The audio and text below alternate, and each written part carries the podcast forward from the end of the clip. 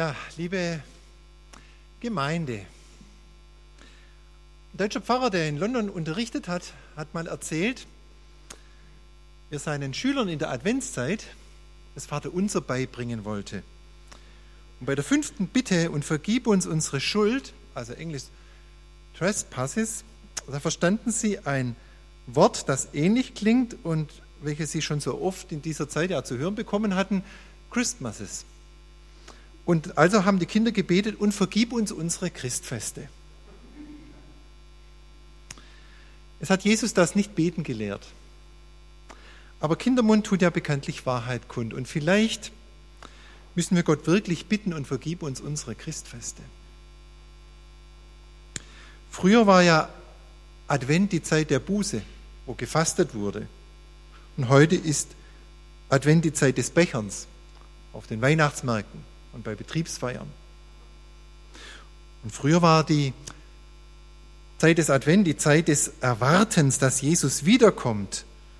Und heute ist Advent die Zeit des Abwartens, dass der Weihnachtsurlaub bald kommt. Vor lauter besinnungslosem Rummel bleibt häufig die Besinnlichkeit auf der Strecke und so können wir wirklich sagen und vergib uns unsere Christfeste und das, was davor liegt. Unser heutiger Adventstext, Predigtext für den zweiten Advent, möchte uns hineinnehmen in ein tiefes Nachdenken darüber, wie wir zu Gott stehen und wie er zu uns steht.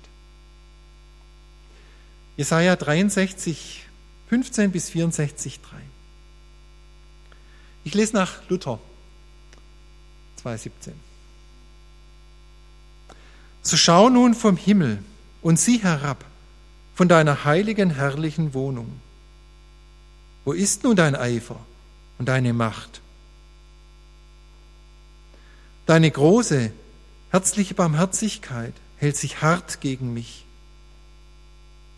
Bist du doch unser Vater denn Abraham weiß von uns nichts und Israel kennt uns nicht. Du, Herr, bist unser Vater, unser Erlöser. Das ist von alters her dein Name. Warum lässt du uns, Herr, abirren von deinen Wegen und unser Herz verstocken, dass wir dich nicht fürchten? Kehr zurück um deiner Knechte willen um der Stämme willen, die dein Erbe sind. Kurze Zeit haben sie dein heiliges Volk vertrieben. Unsere Widersacher haben dein Heiligtum zertreten. Wir sind geworden wie solche, über die du niemals herrschtest, wie Leute, über die dein Name nie genannt wurde. Ach,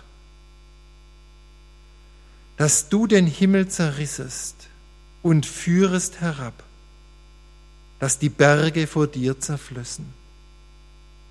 Wie Feuer reisig entzündet und wie Feuer Wasser siedend macht, dass dein Name kund würde unter den Feinden und die Völker vor dir zittern müssten.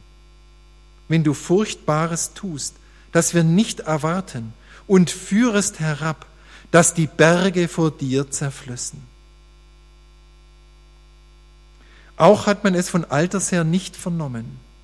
Kein Ohr hat gehört, kein Auge hat gesehen einen Gott außer dir, der so wohl tut denen, die auf ihn harren.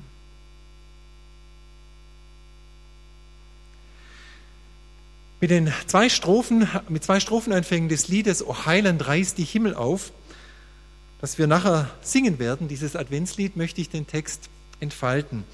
Das erste, wo bleibst du Trost der ganzen Welt? Und das zweite, O Heiland reißt die Himmel auf. Erstens, wo bleibst du Trost der ganzen Welt? Was Jesaja hier anstimmt, ist, kein Adventslied, wie wir es vielleicht so kennen. Es ist ein Klagelied. Israel klagt darüber, dass es Gottes Nähe nicht mehr erfährt. Und damit fehlt das Entscheidende, was das Leben trägt. Das Volk Gottes fühlt sich von seinem Gott wie abgeschnitten. Es durchlebt eine Phase der Gottesferne, ja mehr noch eine Phase der Gottesfinsternis. Ich weiß nicht, wer von Ihnen schon mal eine totale Sonnenfinsternis beobachten konnte. Aber ich finde, das ist auch ein, ein seltsam anmutender Moment. Und wenn es nur vor ein paar Minuten ist, dass die Sonne total verschwindet. Und warum ist das für uns so seltsam? Weil wir wissen, Licht bedeutet Leben. In diesem Moment fühlen wir uns auch ein Stück weit vom Leben abgeschnitten, denn ohne Sonne kann unser Planet nicht existieren. Wir brauchen die Sonne zum Leben. Aber ohne Gott ist überhaupt nichts mehr möglich. Und so, aber nun, wie sich der Mond vor die Sonne schieben kann oder wie heute zum Beispiel die Wolken vor der Sonne stehen und wir die Sonne überhaupt nicht sehen heute, so kann sich auch etwas vor Gott schieben und uns in eine Art Gottesfinsternis bringen. Es kann sein, dass wir Gott gar nicht mehr richtig erkennen oder es kann sein, dass wir sehr Schweres in unserem Leben durchmachen müssen. Oder dass das, was wir an Schuld auf uns geladen haben, uns den Blick total verstellt auf Gott. Gottes Finsternis. Und für Jesaja bedeutet das, Gott kann uns nicht mehr sehen. Und zwar in dem Sinne, dass er uns gar nicht mehr sehen mag. Dass er am liebsten den Anblick abwendet. Er kann den Anblick nicht mehr ertragen, den wir ihm bieten. Für unsere heutige Zeit können wir es sogar noch extremer formulieren. Gott kann uns überhaupt nicht mehr sehen, weil es ihn gar nicht mehr zu geben scheint für viele Menschen. Die haben ihn total aus dem Blick verloren oder noch nie im Blick gehabt. Der atheistische Philosoph Nietzsche, übrigens Pfarrersohn, der hat einmal geschrieben, ich suche Gott, ich suche Gott.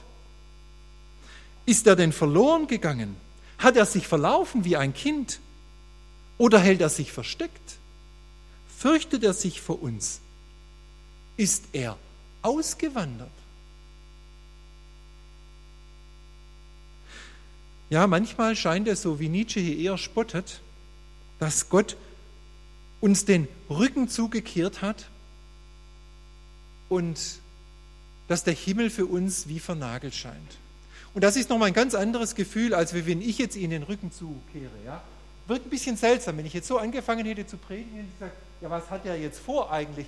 Und äh, will er uns gar nicht mehr anschauen? Ist er uns nicht zugewandt bei dem, was er uns sagen möchte? Und wie viel mehr bei Gott? Dass der Blickkontakt nicht mehr besteht dass wir zweifeln, ob Gott überhaupt da ist für uns. Jesaja redet hier ja nicht von ungläubigen Menschen, die sich von Gott entfremdet haben, sondern er redet von Menschen, die eine Gottesbeziehung hatten, aber die enttäuscht von ihm sind und bei denen nicht jetzt irgendeine Theorie über Gott zusammengebrochen ist, sondern ihre lebendige Gottesgewissheit. Die Juden haben sich getragen, gehalten und geführt, gefühlt. Und jetzt fühlen sie sich verlassen, schutzlos und preisgegeben. Ich lade Sie mal ein, darüber nachzudenken, wie ist jetzt gerade in dieser Situation Ihres Lebens Ihre Beziehung zu Gott? Wie nah ist er Ihnen? Oder wie fern jetzt in dieser Phase Ihres Lebens? Das Gleichnis vom verlorenen Sohn, wenn ich das den Konfirmanden immer erzählt habe, habe ich sie dazu eingeladen, sich eine sogenannte soziometrische Linie im Raum vorzustellen. Habe ich natürlich nicht so genannt. Sondern habe ich gesagt, guck mal, hier ist der Schweinestall. Und hier ist das Vaterhaus. Und jetzt stell dich doch bitte mal so auf, auf dieser Linie zwischen Schweinestall und Vaterhaus. Und du gerade dich verortest in deiner Beziehung zu Gott. Und was meinen Sie? Wo haben sich die meisten Konfirmanden aufgestellt?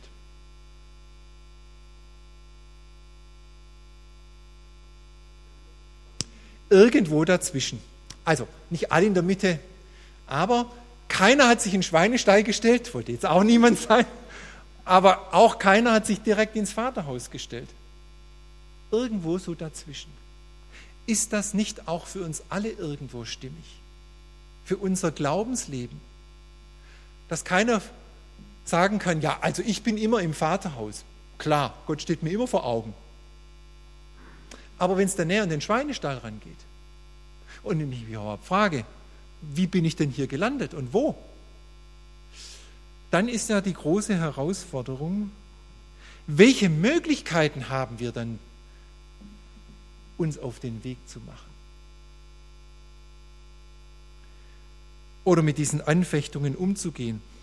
Also eine Möglichkeit besteht sicher darin, dass wir, dass wir uns zurückerinnern an das, was Gott uns Gutes getan hat in unserem Leben schon oder was er anderen Menschen Gutes getan hat in ihrem Leben, dass wir sagen, das stellen wir uns nochmal vor Augen, das machen wir uns bewusst, dass Gott ja schon gehandelt hat und dass er deshalb wieder handeln kann, auch wenn es im Augenblick nicht so danach aussieht.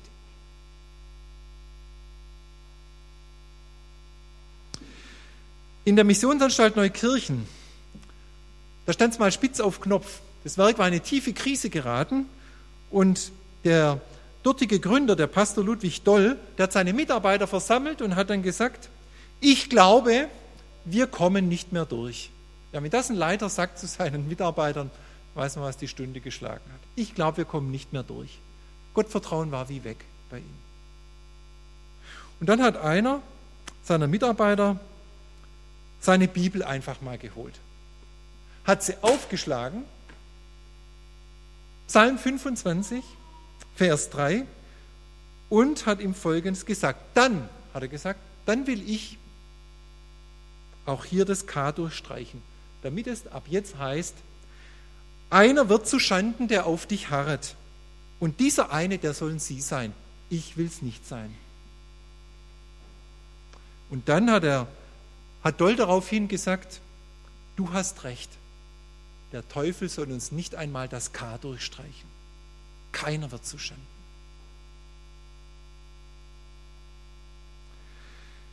Es hilft allerdings nicht immer, wenn wir uns auf Gottes Taten und Worte zurückbesinnen, die er schon gesprochen und getan hat. Wir können ja nicht einfach den Glauben unserer Väter glauben. Und wir können auch nicht unsere Glaubenserlebnisse wieder zurückholen. Eine weitere Möglichkeit, mit Anfechtungen umzugehen, ist die vom schwäbischen Schulmeister Kullen, hier von der, von der Alp der hatte öfters schwere Geldsorgen wegen seinem Jungenheim in Korntal. Und in solchen Fällen hat er was gemacht? Er hat ein Loblied gesungen. Nicht ein Klagelied, er hat ein Loblied gesungen. Und wenn diese Lieder erklungen sind, dann haben seine Mitbewohner gesagt untereinander, also man hört Herrn Kullen wieder durchs Haus singen, vermutlich wird er wieder kein Geld haben. Und es hat nicht jeder die Kraft, Gott zu loben. Auch dann noch, wenn es ganz ausweglos erscheint so wie Paulus das ja auch gemacht hat im Gefängnis in Philippi. Dazu gehört schon eine ganz große, ungeheure Glaubenszuversicht. Gerade dann, wenn es mir zum Heulen zumute ist, auch noch Gott zu loben. Es gibt auch noch eine weitere Möglichkeit, sich in Gottes Willen hineinfinden. So wie auf dem Friedhof, einem Friedhof in Brandenburg. Da stehen zwei diesem Friedhof stehen sich zwei grundverschiedene Grabsteine gegenüber. Im ersten Grab lag ein junger Mann, der ermordet worden war und erst irgendwo verscharrt worden war, bevor man seine Leiche fand. Und seine Mutter war so verzweifelt, dass sie auf seinen Grabstein außer dem Namen ihres Sohnes und seinen Lebensdaten nur noch ein einziges Wort draufgeschrieben hat. Warum? Warum? als auflehnende Anklage gegen oben, nach oben. Und auf dem Grab gegenüber lag ein junges Mädchen, und zwar die Schwester des jungen Mannes, die etwas später verstorben war. Und auf ihrem Grabstein stand nicht nur ihr Name und ihre Lebensdaten, auf ihren Grabstein hatte die Mutter nun Folgendes draufschreiben lassen. Gott weiß, warum. Gott weiß warum. Und auf dem dunklen Leidensweg, der zwischen diesen beiden Gräbern lag, hat die Mutter aus der Verzweiflung ins Vertrauen gefunden. Aber das gelingt nicht jedem Menschen. Welche Möglichkeit bleibt da noch in der Anfechtung? Also was macht denn hier Jesaja? Was macht das Volk Israel? Sie trösten sich nicht mit früheren Erfahrungen, sie loben Gott nicht, sie finden sich nicht in seinen Willen drein, sie klagen Gott auch nicht an. Aber sie machen das, was wir auch jederzeit tun können, ein Weg, der uns immer offen steht. Sie klagen. Sie klagen Gott ihr Leid. Es ist ein Klagelied, unser heutiger Predigtext. Ein Klagelied, das hier angestimmt wird. Und ich denke, in unserem Glaubensleben stünde manches besser, wenn wir das noch mehr eingeübt hätten, auch Gott wirklich zu klagen. Wenn Sie manchmal, wenn man ja Menschen fragt, wie geht es Ihnen, dann sagt er was? Kann ich klagen? Das denke ich, traurig. Warum kann er nicht klagen? Darf er doch, soll er doch. Und manche wollen auch das Lied Jesu geh voran, die eine Strophe nicht mehr singen. Und auch in den schwersten Tagen niemals über Lasten klagen, hat Zinzendorf damals geschrieben. Nein, darf ich. Ich darf in den schwer, gerade in den, bei den dann, ich darf klagen. Wer Gott klagen kann, der ist ja nicht mehr allein mit seiner Klage. Der ist ja bei Gott damit. Und der, der verwickelt Gott in seine eigene beklagenswerte Situation hinein. Man muss natürlich wissen, durch das Klagen verändert Gott ja nicht einfach meine Situation, dass bei mir alles besser wird, aber was verändert sich erstmal? Meine Einstellung. Ich verändere mich im Klagen. Meine Perspektive. Ich muss mir nichts mehr vormachen. Ich muss mir auch nicht mehr selber anlügen. Ich erfahre beim Klagen, ich bin nicht auf mich geworfen. Ich bin nicht mit mir allein, mit dem, was mich beschwert oder belastet, sondern ich bin auf Gott geworfen auf ein Gegenüber. Ich kann ihn um seine Hilfe angehen, mehr noch um seine Zuwendung und Nähe. Und damit sind wir beim zweiten. Zweitens, o Heiland, reiß dich Himmel auf. Es bleibt ja nicht bei der Klage. Wo bleibst du Trost der ganzen Welt, worauf sie alle Hoffnung stellt? Jesaja und das Volk Israel bleiben nicht bei der Klage stehen. Ihre, ihr Klagelied, wenn man den Text genau anschaut, verwandelt sich an einer entscheidenden Stelle in ein Bittlied. Ihre Enttäuschungen münden in diesen leidenschaftlichen Appell an Gott, mit diesem eindrücklichen Bild, ach, dass du doch den Himmel zerrissest und führest herab. Und daraus können wir sehen, nur Gott kann die Gottesfinsternis beenden, nicht wir. Was ist das für ein Bild? Der Himmel aufgerissen die Berge zerfließend, der Feuerbrand sich rasch ausbreitend, die Natur gerät in Bewegung, mehr noch, die Natur gerät aus den Fugen. Das ist Gottes Advent, Gottes Ankunft. Nicht Kerzenschein und Brötchen. Zum Advent gehören nicht nur Besinnlichkeit und Ruhe, sondern auch Ungeduld und Sehnsucht. Wo bleibst du Trost der ganzen Welt?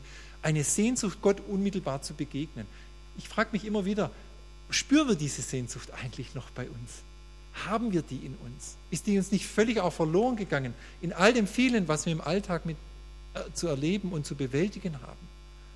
Dass wir uns danach ausrichten, wo bleibst du Trost der ganzen Welt? Ach, dass du doch den Himmel zerrissest und führest herab dass wir damit rechnen. Dass Gott aus dem Dunkel hervortritt, aus dem Dunkel unserer Erkenntnis, unserer Geschichte und mit Macht hier in das Licht seiner Schöpfung hineintritt, unübersehbar. Stanley Jones hat mal von einem kleinen Jungen erzählt, der in der Adventszeit von seinem Lehrer gefragt wurde, nun, was möchtest du am allerliebsten zu Weihnachten haben? Und der Junge denkt an das eingerahmte Bild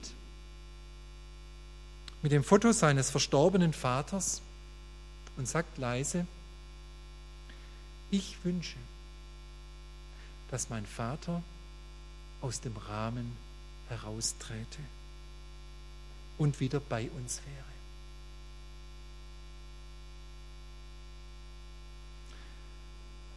Ja, wir dürfen uns das wünschen, dass unser himmlischer Vater aus dem Rahmen des Unsichtbaren und Unzugänglichen heraustritt, um uns persönlich zu begegnen.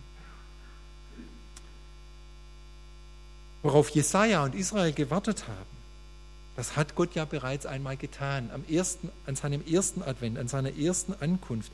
In Jesus ist Gott aus dem Rahmen seiner Verborgenheit herausgetreten. Was kein Ohr je gehört und kein Auge je gesehen hat, ist in Jesus auf uns zugekommen. Gott wird menschlich, Gott wird Mensch. Und den garstigen Graben der Sünde, der uns von Gott trennt, über Brücken und Krippe und Kreuz. Und Jesus reißt die Himmel auf und er steigt herab aus dem Licht der Göttlichkeit in die Tiefe unserer Menschennacht. Und er stirbt, während die Sonne ihr Gesicht verhüllt. Mitten am Tag. Und indem dies geschieht, geht der Himmel auf. Der Tempelvorhang zerreißt in zwei und der Weg nach Hause zum Vater ist frei. Wir dürfen zum Vater kommen, weil sein Sohn zu uns gekommen ist. Und auch wenn unser Glaube angefochten sein mag, auch wenn uns die Sünde fest im Griff hat und auch wenn wir sterben müssen, jeder von uns den Tod vor sich hat, der Himmel steht uns offen seither, seit Jesus gekommen ist. Der Weg zu Gott ist frei. Natürlich können wir sagen, es steht noch so viel aus. Und es ist noch so viel da, was uns beschwert und Not macht. Krieg und Terror, Leid und Unrecht. Aber Jesus wird noch einmal die Himmel aufreißen in seinem zweiten Advent. Und er wird herabkommen zur Erneuerung der Welt und zum Gericht. Und dann werden die Berge wirklich zerfließen. Und dann wird der Name Jesu alle auf die Knie bringen. Der erste Advent Jesu als Kind in der Krippe, der hat diese Sehnsucht nur teilweise gestillt. Richtig gestillt wird sie, wenn nach der Schuldfrage am Kreuz auch die Machtfrage durch seinen zweiten Advent ein für alle Mal geklärt sein wird. Gott wird an diesem Advent Jesu seine Macht beweisen und es wird sich nichts mehr ihm in den Weg stellen können, wenn dann die Himmel aufgehen. Keine Menschen, keine Macht, kein Gegenspieler. Noch sind wir nicht so weit. Und darum ist noch Gnadenzeit in dieser Adventszeit. Und darum hat Gott noch Geduld mit uns. Und darum ist Advent ein Angriff auf unsere Herzen. Gott will uns mit Liebe gewinnen, nicht mit Gewalt. Doch die Sehnsucht bleibt, dass Jesus wiederkommen wird und unser Glaube dann zum Schauen gelangt. Und dann wird der Himmel, werden wir den Himmel offen sehen und wir werden staunen und sein wie die Träumenden und sagen, das ist der letzte Advent. Amen. Und jetzt wollen wir das Lied miteinander singen. O Heiland reiß die Himmel auf.